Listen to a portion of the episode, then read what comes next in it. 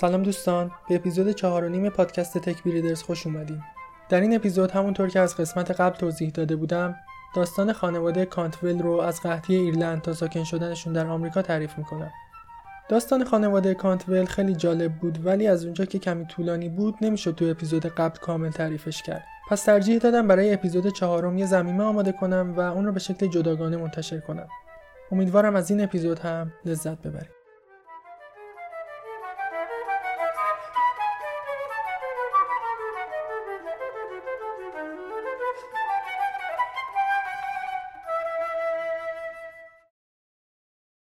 در سال 1846 و وقتی قحطی ایرلند آغاز شد من سی ساله و همسرم ماری 33 ساله بود ما به همراه پنج فرزندمون یعنی بیرجت، توماس، میشل، جولیا و ماری کوچولو یک ساله در کلبه کوچک که فقط پنج شیلینگ ارزش داشت زندگی می کردیم. کلبه در نزدیکی محل کار من یعنی مزرعه جورج فاست زمیندار. به خاطر نسلها فقر، سطح زندگی پایینی داشتیم و به همین علت روی کشت سیب زمینی تمرکز کرده بودیم. 4000 متر سیب زمینی می‌تونست تا 6 تا محصول در سال تولید کنه که غذای یک سال خانواده ما بود.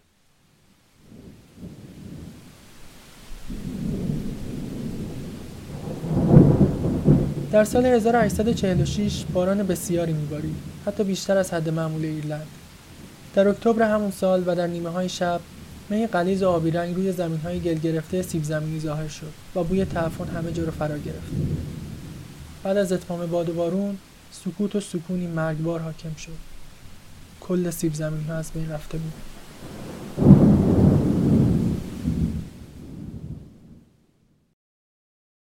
تا دو سال بعد از این واقعه زندگی فلاکتبار بود همواره گرسنه بودیم و وزن از دست می‌دادیم انگلستان مقدار کمی ذرت هندی برای ما فرستاد ولی اونا هم آلوده بودن و باعث شکم درد و اسهال می شدن. هرچند بعدا معلوم شده احتمالا این کارشون هم از روی عمد بوده. در همون سال 46 و بعد از بهبود نسبی اوضاع سعی کردیم دوباره سیب زمینی بکاریم.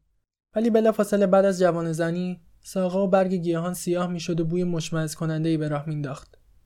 این سیب زمینی ها هم بعد از سه چهار روز محو شدن. از اونجا که دیگه مزرعه‌ای برای کار وجود نداشت، ما مجبور بودیم سخت کار کنیم تا درآمد داشته باشیم و غذا تهیه کنیم. اگه این کار رو نمی کردیم، مجبور می شدیم تو کارگاه های انگلیسی مشغول بشیم تا از گرسنگی نمیریم. در اون زمان بریتانیا 130 کارگاه ساخت تا از کسانی که بیکار شده بودن بیگاری بکشه. ولی جالبتر از همه هدف بریتانیا در این دوره بود. اونا می‌خواستن فقر رو در حدی غیرقابل تحمل کنن که ما به اونا به عنوان ناجیان خودمون نگاه کنیم. می‌خواستن تصویر ذهنی مردم ما این باشه که در زمان قحطی انگلیسیا به کمکشون شتافتن و براشون کارگاههایی برای کسب درآمد، آشپزخونه برای تامین غذا و چیزهای دیگه مهیا کردن و خیرخواهی رو در حقشون تموم کردن.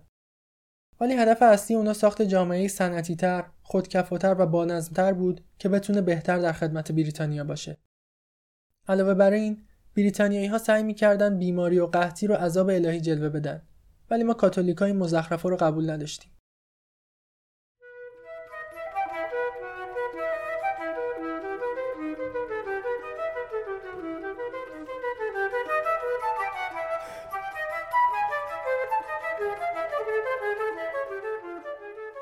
قسمت مسخره و غمانگیز ماجرا اما جاییه که بدون توجه به گرسنگی و فقر مردم ایرلند همچنان میبایست تولیدات خودش رو به انگلستان میفرستاد تولیداتی مثل جو دو سر، بیکن، تخم مرغ، کره، گوشت و سالمون تازه.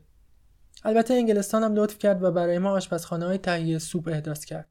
اما همونطور که انتظار می‌رفت از 2000 آشپزخونه ای که قولش داده بودن فقط نیمی از اونا در سال 47 فعال بود.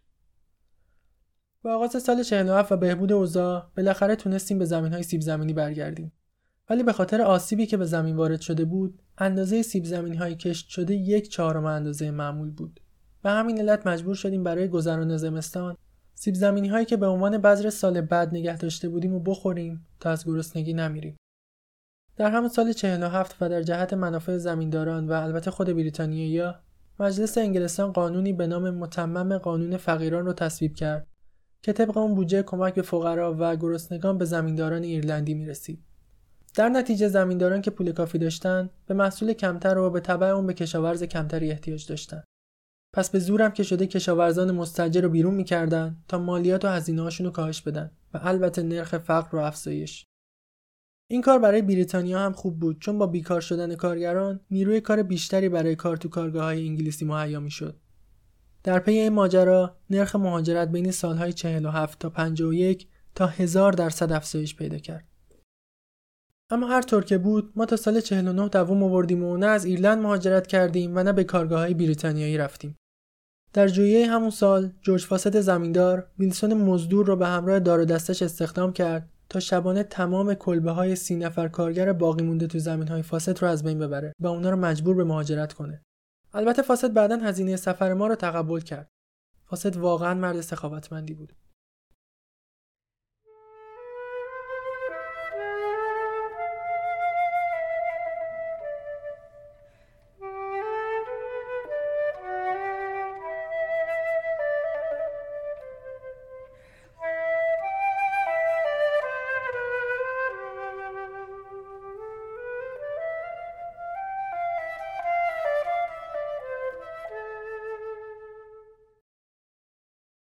در ادامه و تا سال 1850 در پناهگاه های عمومی زندگی می کردیم تا نوبتمون برای سوار شدن به کشتی فرا برسه.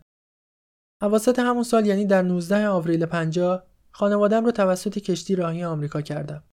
برای رسیدن به آمریکا باید ماهها روی کشتی زندگی می‌کردند و خوشبختانه اوضاع زندگی روی کشتی از سه چهار سال قبل بهتر شده بود. در اون زمان چیزی حدود سی درصد یا حتی بیشتر از مسافران در طول مسیر میمردند. شیش ماه بعد از رفتن خانواده من هم لیورپول رو به مقصد نیویورک ترک کردم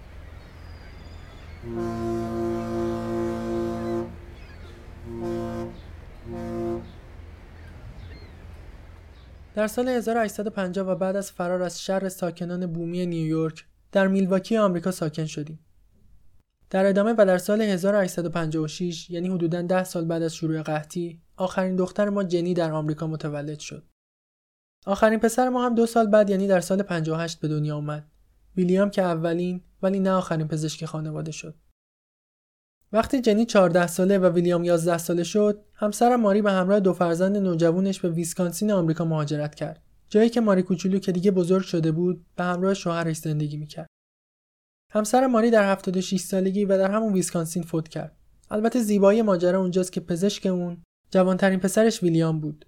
که یک سال قبل از دانشکده پزشکی شیکاگو فارغ و تحصیل شده بود. شاید بپرسید چرا من در ماجرای مهاجرت ماری و فرزندانمون به ویسکانسین نبودم. من راجر کانتول کشاورز رعیت ایرلندی که گرسنگی، قحطی، بیماری و تنفر مردم آمریکا را از سر گذرون ولی حتی یک ساعت هم برای بریتانیا کار نکرد. در سال 1870 و به عنوان کارگر ساده در میلواکی آمریکا برای همیشه با خانوادم خداحافظی کردم.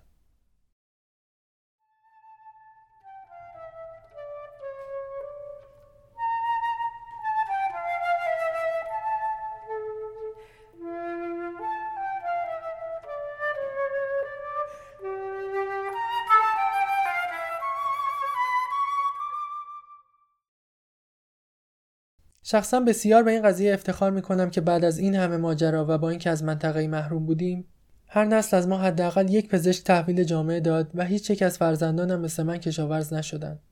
البته همون بهتر که کشاورز نشدن چون ظاهرا خیلی استعدادش رو نداشتن.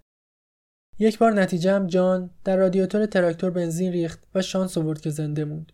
همون بهتر که کاردیولوژی رو انتخاب کرد. براش مناسب تر بود. اما برخلاف استعداد کشاورزی احساس تنفر نسبت به بریتانیایی ها تا نسل ها در خانواده ما ادامه داشت. یک بار جوانترین پسرم ویلیام گفت اگر متوجه شوم یک قطره خون انگلیسی در رگانم است انگشتم را قطع می کنم تا آن یک قطره خارج شود. در زمانی که طبیعت با ما نامهربان بود انگلستان با سیاست های خود جمعیت 8 میلیون نفری ایرلند در سال 45 رو به میزان یک سوم در سال 55 کاهش داد. یک میلیون نفر در اثر قحطی و بیماری مردن و دو میلیون نفر هم مهاجرت کردند. احتمالا بدترین سیاست انگلستان همون تصویب متمم قانون فقیران بود که در سال 47 عملی شد و موجب نابود شدن کلبه های کوچک ما و مهاجرت خانواده شد. اگر این اتفاق نمیافتاد احتمالا نسل ما در ایرلند یعنی زادگاه مادریمان ادامه پیدا می‌کرد و نه آمریکا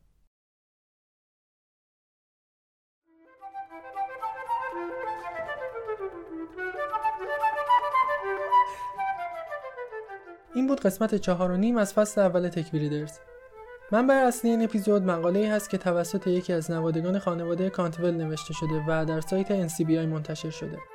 منابع خود اون مقاله هم کتابی هست به نام The Graves Are Walking اثر جان کلی و خاطرات سینه به سینه نقش شده خانواده کانتول.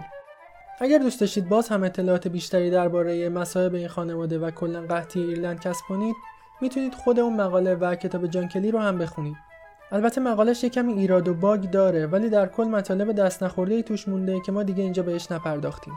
تا اپیزود بعد که می‌خوایم در مورد یه سری از جون سخت ترین موجودات کره زمین صحبت کنیم شب و روزتون سبز فعلا.